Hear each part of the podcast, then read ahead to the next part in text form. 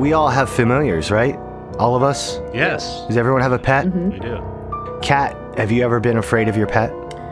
What do you have for a pet? I have two cats. It's a cat household. Um, Marin is terrifying. She's my big fat one, and she doesn't like anything or anyone. And she is currently sitting on my bed staring at me, so that's a little irksome. But we're talking about it right now.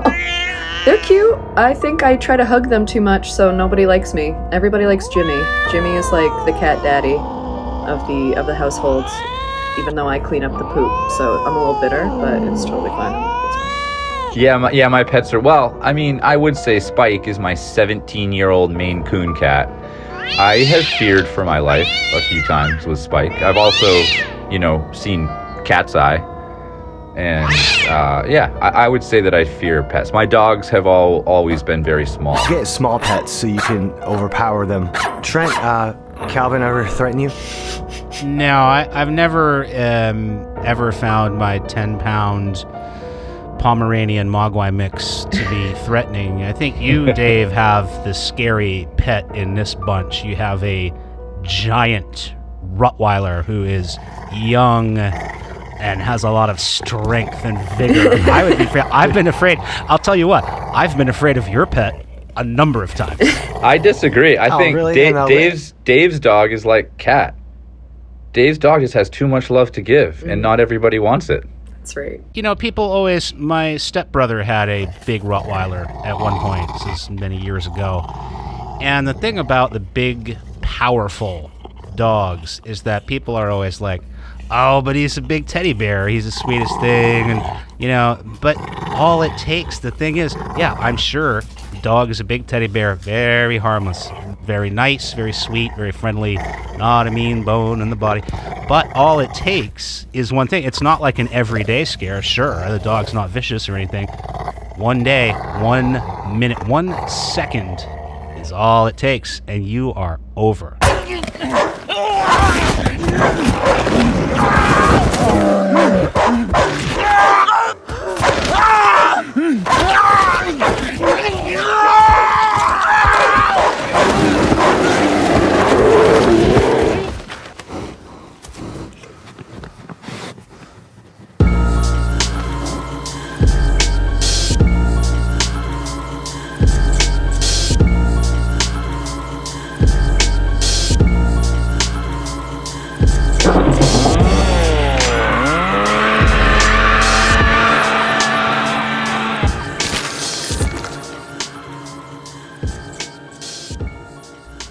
Welcome to Speak All Evil, the podcast you were warned about. I'm the human Trentipede, here with Coven, Cut, and Grave. Hey guys, how's it going? Ew. Great. Hello. This week, this is where my kitty lays. No more he screams and hollers. He lived for five and twenty days. He cost me fifty dollars. We're talking pets. Kat, what did you bring to the table for pets this week? I brought. I think the first thing that pops into my mind when I think of spooky pets is Pet Sematary, the OG, the 1989 version from Mary Lambert. Um, obviously, it's a Stephen King story. I don't know if it was a short story or a, a full one. I feel like it was probably a shorty. Full Um, novel. No, it was a full full novel. novel. Kind Did of you a big guys read deal. it? Well, I didn't read it. I read it when I was like 10. Same. Well, well, well, great. Um, so it, it's a, it's about this doctor, Dr. Louis Creed, who moves his family to Maine, of course, because that's where all spooky stories take place. Um, and they meet a local man named Jud, who I think is a national treasure. And then after the death of their cat, spoiler alert, the friendly local tells them to bury it in the old pet cemetery, but the result is something sinister. Bum, bum, bum. Sometimes dead is better. Bad out. Tsu, tsu. I remember thinking this movie was a little bit more scary the first time I watched it. And then this time I was just kind of I don't I don't want to say annoyed. Like I, I, I feel like I was kind of annoyed by the the guy that played Louis. He is a very bad crier. Like he's not a good pretend to be sad guy. So that kind of threw me a little bit, but it's definitely got its spooky points still. Um, I think towards the end, it gets, you know, a little spookier. There's some graphic uh, ankle cutting that I still had to look away from on the screen. But I think it's interesting. Like, it's an interesting take on, you know, how people kind of deal with death or tragedy. You know, some people just can't let it go, you know. So I, I thought it was I thought it was a fun pet filled film. I, I, if you want to be scared by Pet Sematary, uh, the the best way to do it is to watch the remake and then watch this one because I think this one's way scarier than the remake. You know, they go back to like the origins of the Pet Cemetery into this like weird like gothic pilgrim stuff all the way to present. And I thought the Pascow was also very scary in this one. Uh, the the college student that haunts him throughout. And the thing I like the best about Pet Sematary, uh, the original, is that it's very Stephen King. I feel like it's it's almost like from like horror graphic novels or comic books.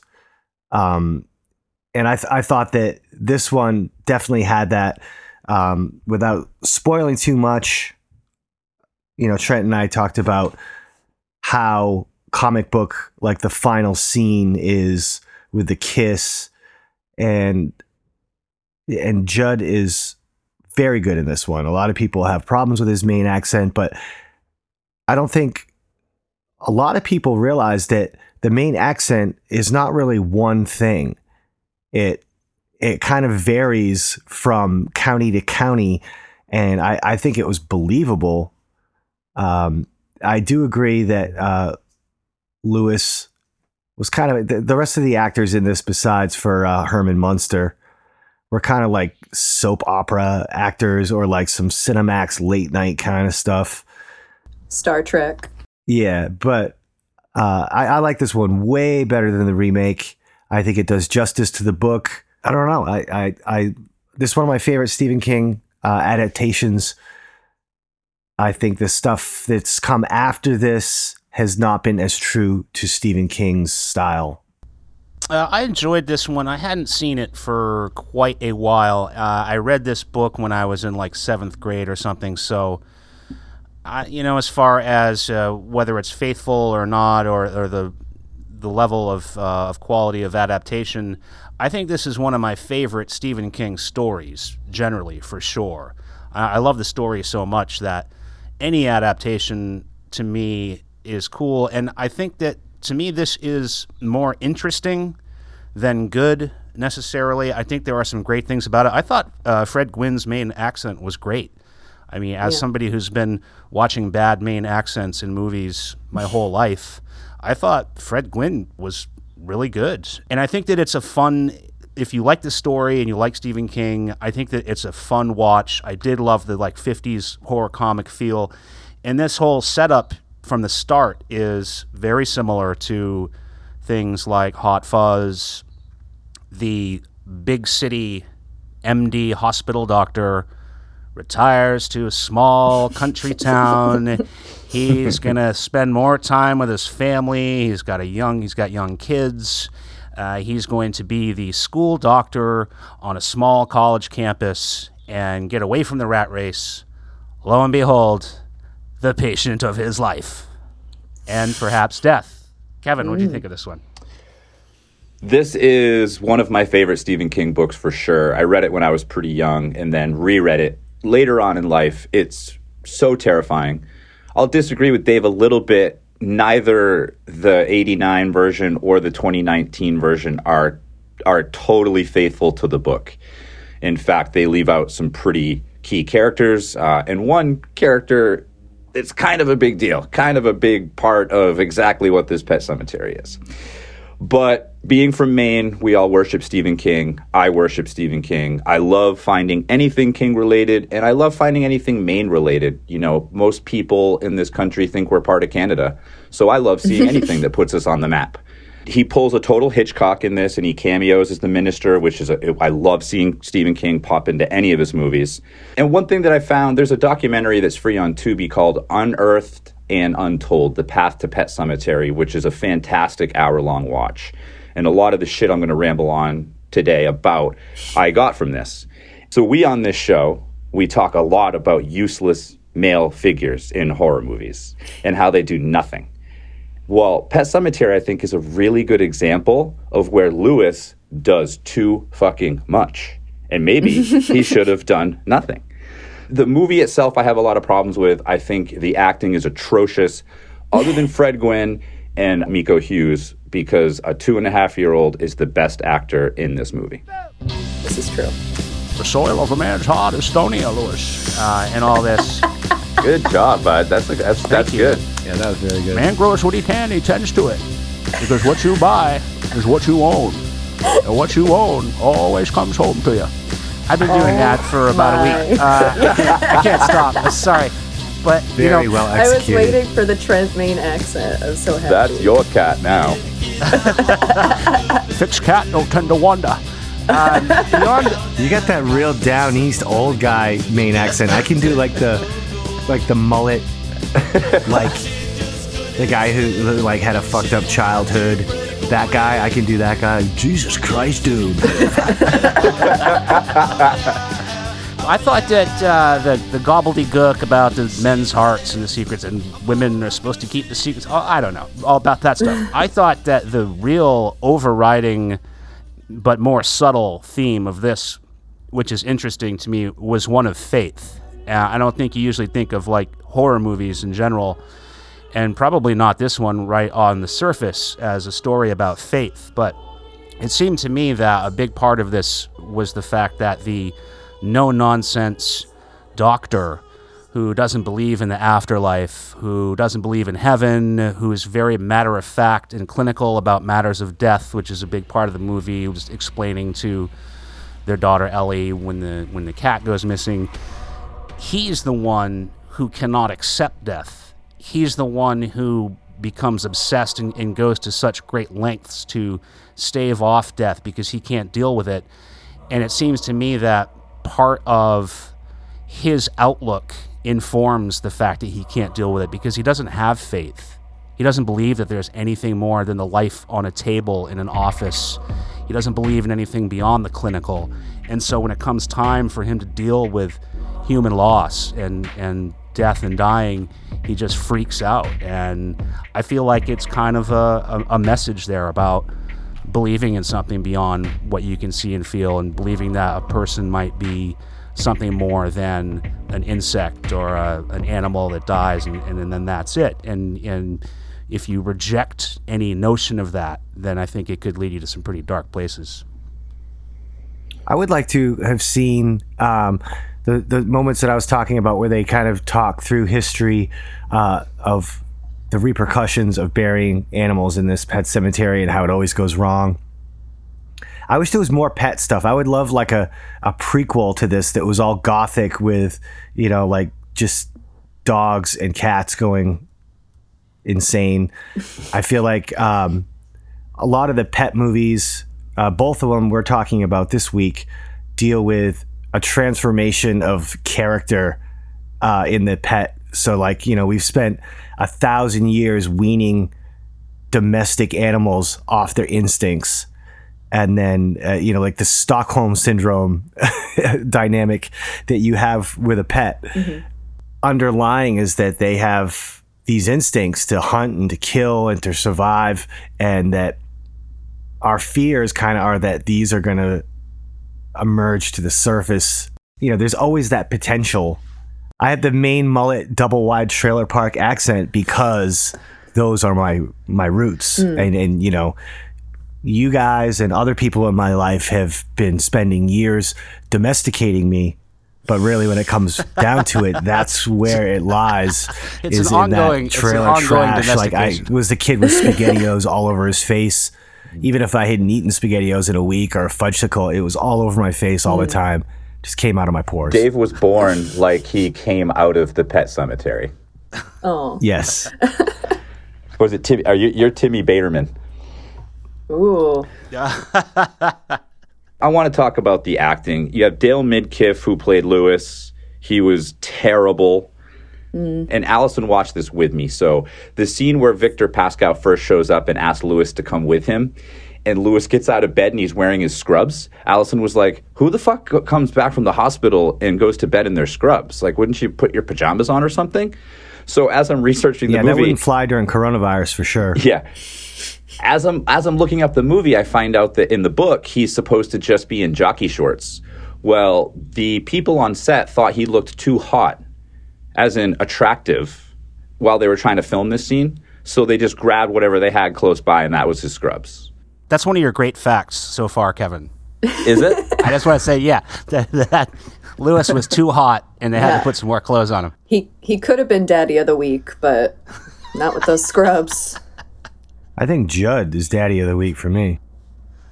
Miko Hughes is is the kid that played Gage Creed. This kid was two and a half years old. He is the best actor in the film by far. Ellie, the daughter, played by twins, Blaze Berdahl and her sister Beau. Sorry to both of you. You were fucking irritating and terrible. You almost ruined the entire fucking movie. You're lovely in the documentary. You look like you grew up well and adjusted. And it's common for child actors to be played by twins. So the studio was pushing Mary Lambert and King who had a hand in this movie, a big hand, to cast twins. And when Miko Hughes came in, they said, look, this kid is way too good. So a lot of the reasoning for twins is you have child labor laws. So you can't work a kid on a movie shoot for 16 hours straight. So they want one twin for eight hours, the other twin for the other eight. He is also the kid from Kindergarten Cop that gave us the legendary line boys have a penis and girls have a vagina. Wow. And then he also plays the kid in Wes Craven's New Nightmare. So in this weird universe moment, Heather Langenkamp, Nancy, who was also in New Nightmare, plays his mom. Well, the guy doing effects on Pet Sematary was her boyfriend at the time. So she actually flew to Maine to hang out with him. He proposed in Maine, and then he kept calling her to get advice on how to gain the trust of this little kid, Miko Hughes. And then all these years later, they come together and work on New Nightmare. And he's phenomenal in that as, as well, by the way. what was so annoying about Ellie, who's like hardly in this, and then they just send her off to the grandparents' house so they don't have to Her do anything whining with the was character. pretty Her annoying. I whine thought. when it's like, you know, not my cat, tell God to get his own cat. Oh. And It, it was just not. I, I mean, I, I would want to tell her that her cat was dead. Oh my god! Like, if you want something, ask me for it. I will give it to you. But you don't need to be like, I want a beach ball. like, don't do that. It's not going to get me to respond. She was trying to save the day. She was the one getting all the spooky dreams. She was coming in hot. You guys are That's just true. shutting her down. I didn't think she was that bad. I never noticed this, but there was a big The Shining vibe in this movie, where I think King and and I- it's been a, it's been a few years since I read the book, but I'll have to go back. I think King was hinting at this family that multiple members of it had The Shining. Oh, Interesting. Well, that's true because right, they're getting uh, messages from beyond. But I, I think that okay, that's a good point uh, actually, and that to me that's something that Stephen King does a lot of that I don't love about his work. I'm a huge fan, read his books all growing up. Love me some Stephen King, but that is a problem that I have with a lot of his stories. He sets up all this great human drama and all these great themes, and he has all this really cool horror type stuff going on. But at the end of the day, so often it just comes down to this inexplicable, random, often this called this is called like ghost in the machine. Just some totally unexplainable supernatural thing gets him out of any question like why does this happen? Why does that happen? Why are they suddenly speaking to a dead guy? Why are the woods talking? Like it, there's just so there, it all it just comes down to like eh I don't know scary you know uh, there's no there's nothing else to it I disagree. I, I think he has spent his his career forming the Stephen King universe, and that if you were to to take an entire wall of your house and start to connect the dots, you would find that he actually is constantly building on this universe and referencing himself. And I think the problem when you have such a body of work And I also think the problem with having him write the screenplay for this is it's hard to be objective. You have so much in your head that you understand that sometimes it can be hard to convey that to the audience. And as King goes on and on and is still writing novels, you can get further and further away from a casual reader enjoying something.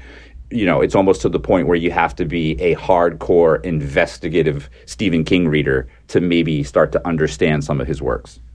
And I, I appreciate I that. I would say like 2000, like 17. It's just a guess, but there was kind of a resurgence of Stephen King stuff. But I felt like the 80s, the early 80s, and even late 70s was a heyday for his cinematic work. And not that he has a, a ton of, eh, you know, input in every movie, but that was like the heyday. And at this point, when Pet Sematary came out, he had kind of not really been owning the horror cinema for a little while. This was kind of a return to form. You know, it, it reminded me a little bit of if it was all tightened up, it could have been a creep show uh, episode. Yeah, that's actually they talk about that in the documentary that Kevin referenced, um, "Unearthed and Untold: The Path to Pet Sematary" on Tubi. They talk about the fact that this movie almost didn't get made because the studios felt that Mary Lambert had shopped it to at least one studio before the one that made it, and they were saying that ah, Stephen King movies are passe. Stephen King is over. Nobody wants more Stephen King. There's already been a ton of these adaptations. Some have been good, some have been bad, but they felt like the time had passed broadly, and then there was a writer's strike. So in, in the was mid to late '80s in Hollywood. So then suddenly they were looking for stuff that was already written, that you already had a screenplay, you already had a script prepared, and they could just bang it out and make this movie. So that's where Mary Lambert got her chance to have this made. Yeah, and it's it's crazy. King, this was supposed to be George Romero. King actually sold the rights to this to George Romero for a whopping ten thousand dollars, and I think we talked about in the in the Carrie episode. Didn't he sell the rights to, that for like twenty five hundred bucks or something? So, but the reason that he was he was sort of underselling the rights is he had a lot of say. So he had final director say. So he's the one that picked Mary Lambert. He also uh, had a stipulation in the rights selling that said this 100% had to be filmed in Maine, which is super dope. So this whole thing was filmed in Sedgwick, Ellsworth, and Mount Desert Island. And I wish I knew that because I totally would have made us take a Speak All Evil Company outing trip to Mount Desert Island because an abandoned rock quarry still exists where they built the pet cemetery scene. and I fucking would have loved that. In fact, that's where we should go camping. I'd love to talk about Maximum Overdrive someday on the show that he actually directed and later Yeah. disowned. Um, but some of the some of the source material, though, even is is just it stretches believability a little bit. Things like we were talking about, they're trying to tell Ellie what happened with the cat, and this idea of dealing with death with your kids and explaining death to them. The, there's this whole tension between the parents, between Louis and his wife, about how they're going to approach this with their kids. And beyond that, there's a tension in what they each believe about death and the afterlife. And it's like they've never talked about this before. I mean, they're married with two kids. You'd think that at some point she would have found out that Louis doesn't believe in life after death. Like that she just discovers that because a cat dies. He, they never, in all their dating and courtship and marriage, they never discussed bigger ideas that they have about life and death. Also, the Zelda thing, which I had totally mm-hmm. forgotten about Zelda. Mm. When I saw the I saw the remake of this movie last year, I thought that they just made up Zelda for the remake. I was like, "What is this shit? This wasn't in the book."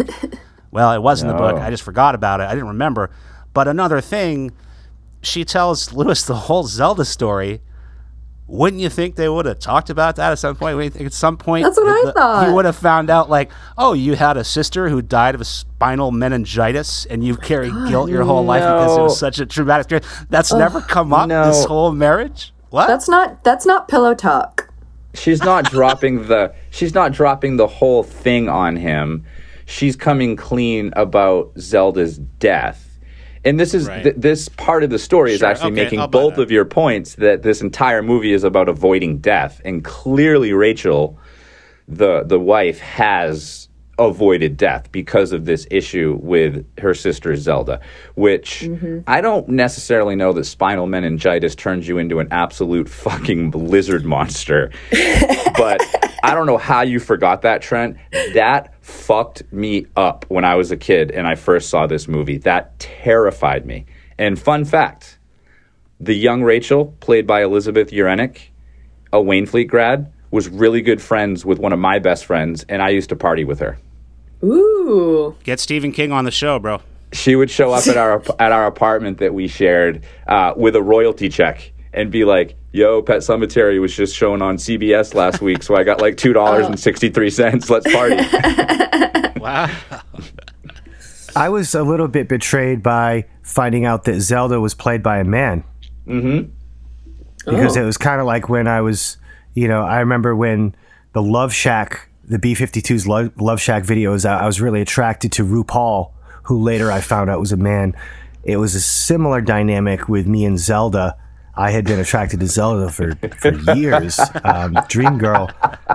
And Sexuality then uh, I find out that it's played, she's played by a man. Hold on, I got to add this to the list of things Dave would have sex with.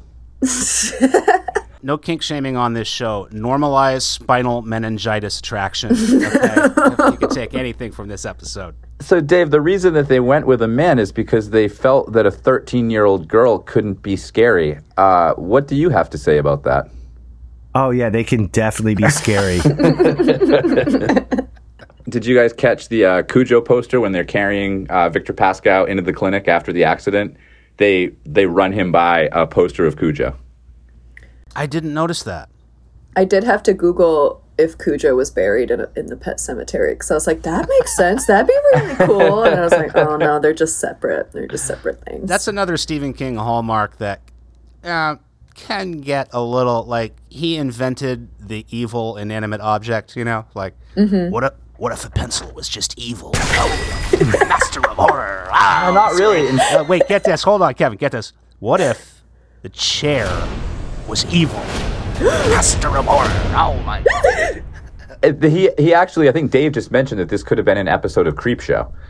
Pet Sematary, Stephen King has acknowledged, was inspired by Monkey's Paw, a 1909 book by W.W. Jacobs. And Shudder's new Creepshow has an episode based on Monkey's Paw. And it's eerie. You can, just by watching that, you can kind of tell, you know, where King got the, got the idea. But the Pet Cemetery is real. And I always wondered about the spelling of Pet Sematary because obviously it's intentionally spelled wrong as the title of the book. So King was living in Orrington, Maine on a busy road. His daughter's cat was actually killed by a truck on that road and the wheels started turning. Well, a neighbor had a pet cemetery behind her house. And in the documentary, she's sitting behind the original sign that so they were building this pet cemetery because so many pets were dying on the road and they asked their friend Johnny, "Okay, your task as we build the cemetery is go go get some black spray paint and paint the sign."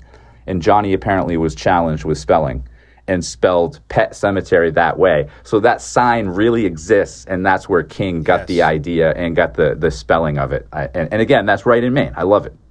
we should straighten out speaking of the pet cemetery we should straighten out something here because it's pretty important in the horror canon especially in the 80s the pet cemetery itself is not what brings things back there's another cemetery beyond the pet cemetery that is hold on to your hats. You'll never guess. An ancient indian burial ground. This is Oh. a major thing that runs through a lot of 80s movies. We're going to be in a future episode we're going to be talking about Tobe Hooper. We're going to talk poltergeist. But i thought it was interesting that this movie does have the indian burial ground but most people think of poltergeist as having the indian burial ground when that is actually what's known as the mandela effect are you guys familiar with the mandela effect mm-hmm. yes. so most people think that Poltergeist had the Native American burial ground the house was built on, caused all the problems. It was just a regular burial ground. This movie goes the full distance and has the the local Micmac. It try to weaves in the Wendigo legend or something. The book does, the movie leaves it out. Okay, so it's it's in the new one. Then I've, I've watched three Pet Sematary movies in the past week, Yeah. so now they're Yeah. all starting to blur together a little bit. I'm bummed that they left the Wen- Wendigo out. I don't I don't want to get into it. I think we'll save that for for some bonus content. But it definitely explains that this is is not an ancient Indian burial ground. That's actually untrue. And it sort of explains why the tribe left this land and how the Wendigo owns this land. What do you What do you mean uh, it's What do you mean it's not? It, it It's not a- explicitly it explicitly is. They buried bodies there. I mean, that's what it is. I, I think what you're implying, or may, pe- people maybe infer by what you're saying that that the Indian tribe had something to do with the curse, and that's not the case. It's purely the Wendigo. This is the Wendigo's land, and what a Wendigo does is it influences and possesses and takes over, typically men. And thus, the tribe realized this land is owned by the Wendigo. We're out. By the way, I'd just like to point out the cat gets it twice. the dog gets it twice.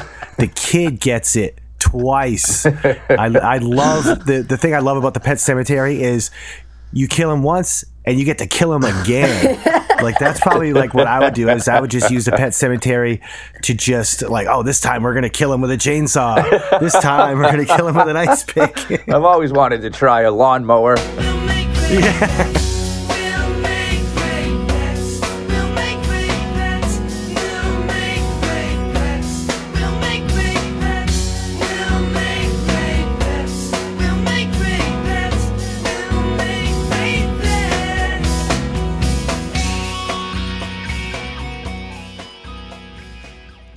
Well, we're talking about pets. I decided to go with the ultimate pet movie, albeit uh, non traditional pets. I chose Gremlins, the 1984 Steven Spielberg blockbuster, directed by Joe Dante, who we talked about back in the So Bad It's Good episode. He directed Piranha, the late 70s. He also had done The Howling by this point uh, movie. This Gremlins, written by Chris Columbus.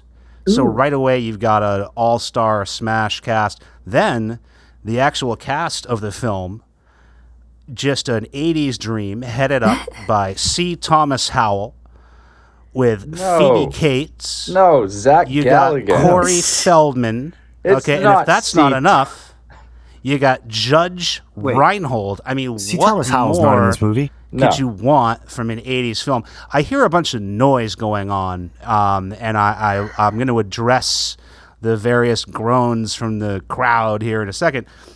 It's not C. Thomas Howell. It's Gilligan, something Zilligan, or whatever. but the thing is, if you if you watch this mid '80s Spielberg, Chris Columbus, Joe Dante movie with Phoebe Cates, Judge Reinhold, Corey Feldman, and others, if you just pretend that that guy is C. Thomas Howell, it just makes it that much better. He looks just like him. You could even pretend he's the guy from American Werewolf in London if you wanted. But I chose C. Thomas Howell. If you think of this movie and you just watch it like I did, and you just think, "Oh man, C. Thomas Howell, this is like his best out of everything," it just kind of makes it more enjoyable. So I watched it thinking C. Thomas Howell. I love this movie. It is tremendous. I got way into it. I watched the sequel. Gremlins 2, The New Batch. Um, love it. Can't can't say enough about this movie. It's a great pet movie. There's also uh, the the cast that you talked about, Trent. In terms of who was behind the scenes, there's a lot of Roger Corman connections here. So I don't think it's a coincidence that we get this family-friendly horror movie, if you will. Mm-hmm. This was one of my favorite movies of all time. I absolutely bought into the Gizmo craze. This is also the first scary movie that I ever got my daughter to watch. This was how I started dipping her toes into the pool of horror. Because it starts off like, this is the cutest movie ever. I love all these characters. Hey, it's Christmas time. This is great. and then Death and Destruction. Love it. I think the one cast member that you did not just highlight is Hoyt Axton, who plays the dad, the crazy, terrible inventor, Rand Peltzer. He's also the narrator. He's the one that finds Gizmo and, and starts the wheels in motion. And then also the mom, Frances Lee McCain, who plays Lynn Peltzer, is unbelievable. She, I, I didn't realize until I started looking into this movie that she was basically all, all of our 80s moms. She was the mom in Gremlins, in Footloose, in Back to the Future, in Stand By Me, oh. and then she made a triumphant return in Scream as Tatum's mom. So, Frances Lee Oh, McCain, shoot. Mommy of the Week. This movie scared the shit out of me when I was little. Like, I remember I had nightmares all the time. I distinctly remember my sister, my older sister, is a bit of a piece of shit. Or she was when we were growing up. She's fine now. But I remember we were renting this beach house, like for a winter rental on like York Beach, and there were bunk beds in it. And it didn't matter if I was on the top, if I was on the bottom. If I was on the top, she would stick her little hand up the side and be like, Gremlins! And then grab me. If I was on the bottom, she would like throw things at me and yell, Gremlins. She terrorized me. But this film is what started the terrorization. Um, it's definitely one of my favorite Christmas movies. I always watch it at Christmas time because I like to feel uh, the the spirit of Christmas in my heart. And I I don't know. I lo- I think it holds up. It absolutely holds up. I love. I think my favorite the my favorite scene is like the bar scene, like when they're all in there and they're like break dancing, and the it- the puppets just look so weird when they're like walking on their own. Like there's no CGI in this movie, you know. I think it holds up and I love it, and I would watch it a thousand times. It was a fun week for me. I'm glad I got to watch Gremlins. I love Gremlins too. Um, the I would argue that it it you said it's not a traditional pet movie, but I think it's an allegory for traditional pets because I feel like the Mogwai is a puppy, and I feel like the Gremlins are a cat that makes sense because they definitely have the personality of a cat, the mischievous, uh, like fucking with you kind of vibe. Yeah, Gre- Gremlins is great. I like I like how violent it is. I like that it's the loophole uh, to terrifying children with like, oh, it's a kids movie. Let's watch this, and then it's completely terrorizing their brains the whole time. Uh, I don't know if anyone else noticed, but if you're a Breaking Bad fan, the deputy in this is Mike from Breaking so Bad, little. and like, yeah, he's like, He's got some he hair? looks like he might be in his twenties, and he's got some hair. And I, I, I liked Mike was one of my favorite characters on Breaking Bad, so like I just started cheering when I realized that he was the, the deputy sheriff in this movie. Yeah, they spared they spared nothing with the casting on this. Dick Miller's in it. You know, R.I.P. He passed away last year as Murray Futterman. You know, he was in Piranha: The Howling, Terminator, Chopping Mall, Night of the Creeps. Uh, this week is definitely a tale of two child actors. You have Miko Hughes, who played Gage Creed in Pet Sematary, who grew up to be well adjusted, very multi talented. And then you have Corey Feldman, who definitely spent a lot of years being a massive fuck up, although he was in one of the best Jason movies. So there you go. um, and Hoyt Axton, who I talked about, he actually wasn't even an actor. He improvised most of his lines. What Hoyt Axton is known for is being a massive songwriter, and he also passed away in, in 99. But he wrote Joy to the World that Three Dog Night made famous. He wrote The Pusher that Steppenwolf made famous in the movie Easy Rider. He has a ton of songs to his. I mean, Jeremiah was a bullfrog. The dad from Gremlins wrote that. What? I was I was blown away. That's funny. And, and I never knew that Howie Mandel did the voice of Gizmo until we watched it this week, Oh, and I looked it up. Well, I would take Dave's allegory one step further now that I think about it. The Mogwai, if the Mogwai is the puppy, you didn't follow the rules. You didn't take good stewardship of the puppy, and the gremlin is an ill-behaved, crazy dog. You can't have people over for dinner with a goddamn dog in there doing stuff, tearing stuff up, taking people's food, bite might bite someone, getting snappy. Can't have the kids around. That that would be my allegory. Oh, by the way, speaking of pets, this is not a PETA friendly movie. I don't think that PETA would approve of much that goes on in this movie. There's a lot of bad behavior around pets from the cavalier way that the Mogwai is bought right mm-hmm. away. First thing, imperialist capitalism strikes, baby. coming in a big, fat, rich American, throwing his money around and not taking any responsibility for what he did and ruining uh, something from another culture, which later on in the next movie is destroyed altogether. So I think there's a lot of allegory and commentary going on. Joe Dante birthed generations of horror fans by tricking us into thinking that this was a family movie, which the studio definitely helped him do by making gizmo toys and dolls. Mm-hmm.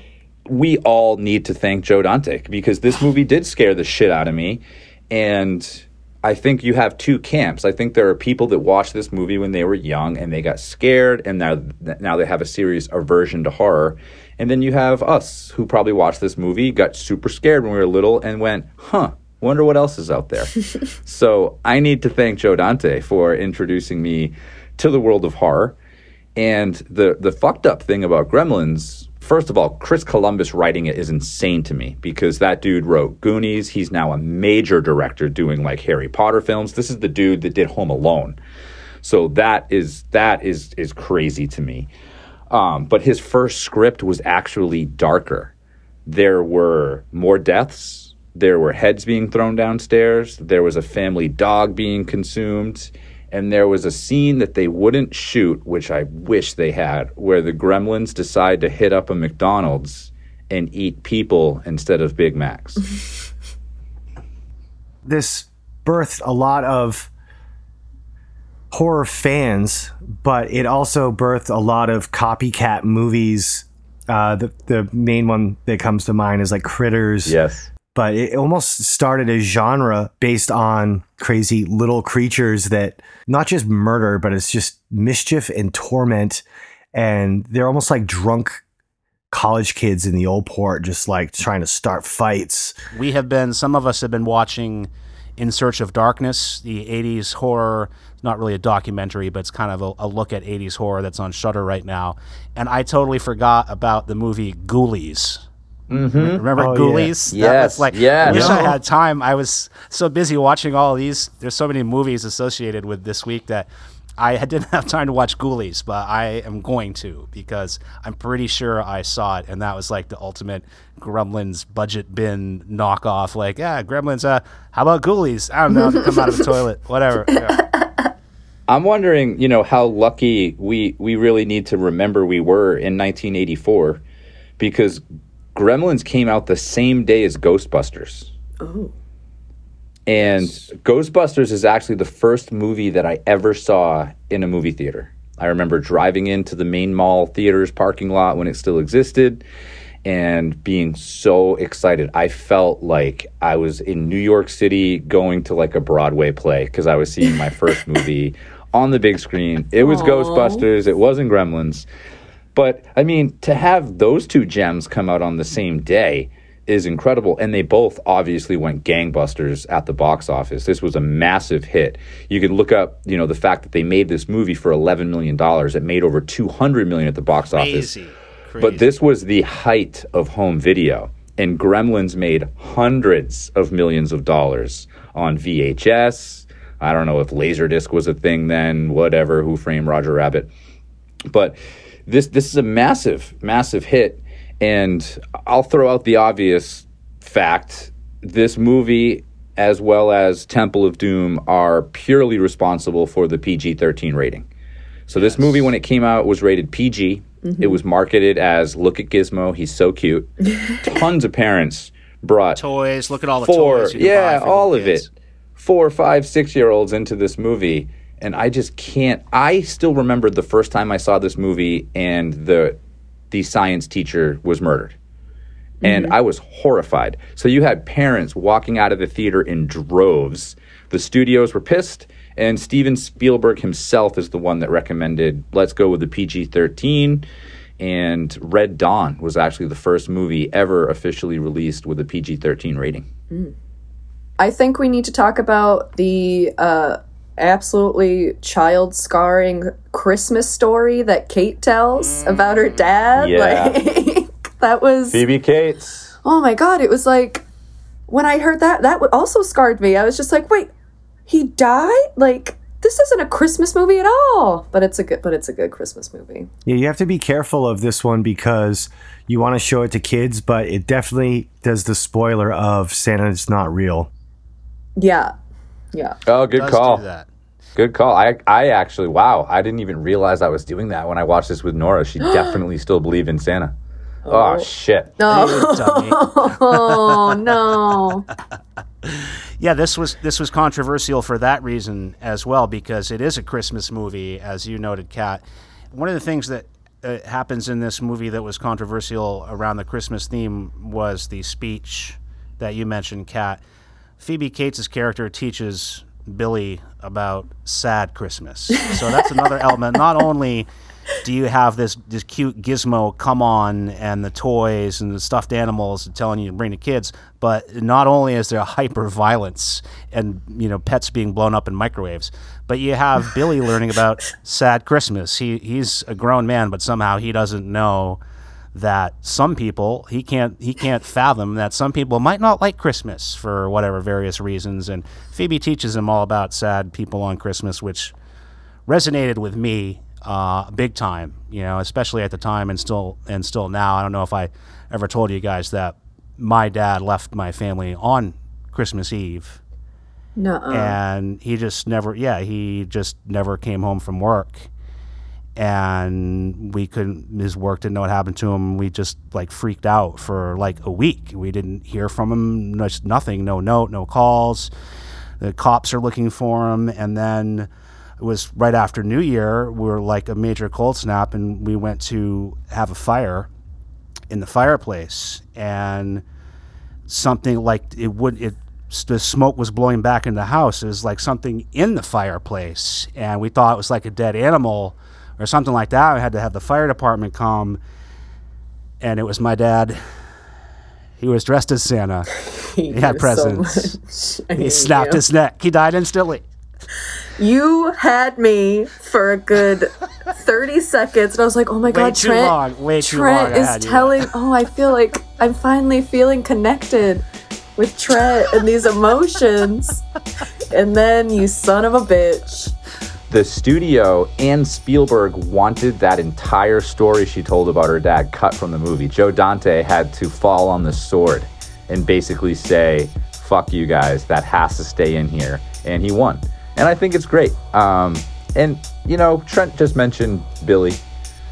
Zach Galligan, not C. Thomas Howell, is how old and still living with his parents and still acting like a teenager? It's a little weird. I think I'm I'm I'm assuming he's not too far out of high school, and he's got you know, he's got the job at the bank. He's still at home, so he's grown. But Well, I think Judge guess- Reinhold said he was like 20. He's like, I'm the youngest. I'm 22 and I'm VP at the bank. You could be like me. Beep, beep, beep, beep. So I feel like he's right? at least yeah, yeah. 22. He's very naive. I mean, but maybe he's helping. You know, his dad's not raking in a lot of bills or a lot of money with that. You know, with all those inventions. So maybe oh he's Oh my just God, there to hate help. You know? Yeah, I love that aspect of it. The, the the inventions that don't work. And the whole family's just using the prototypes for The making smokeless breakfast. and- ashtray. Yeah. But Billy's best friend is an 11 year old. Corey Feldman's character is in middle school. They're best friends. That was also weird. Yeah, that was also weird. I thought. Well, Why is he best friends? Feldman's been saying it for years, guys. Oh. Cat. I'm just saying. Cancel. Not funny. I, I didn't think it was funny. I'm being serious.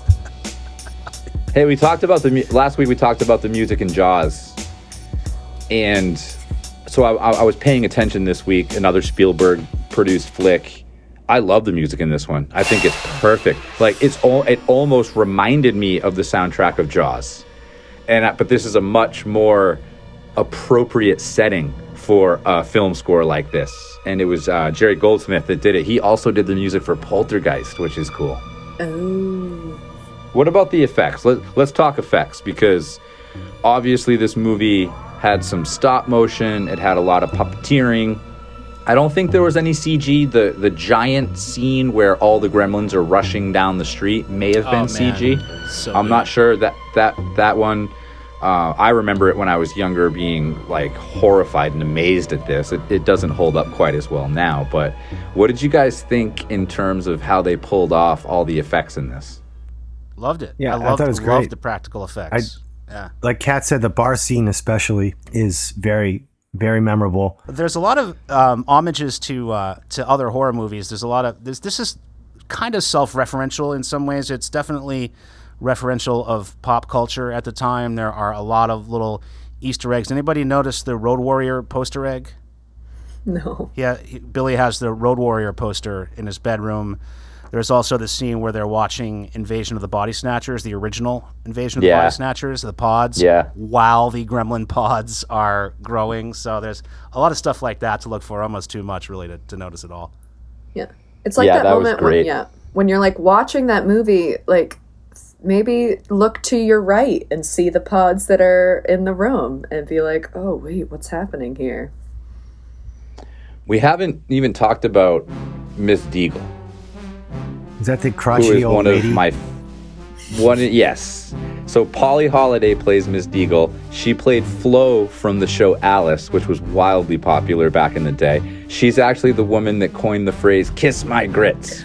Oh, I That's love her and and as I was reading reviews of the film and going through like all the way back to from from 1984 until present day how how critics viewed the movie her character got so much criticism I love it. She reminded me of the mean old lady from The Wizard of Oz. In mm-hmm. fact, as I watched the movie, I was like, they must have modeled her after that. Like, she wants to go after the dog. She's a property manager.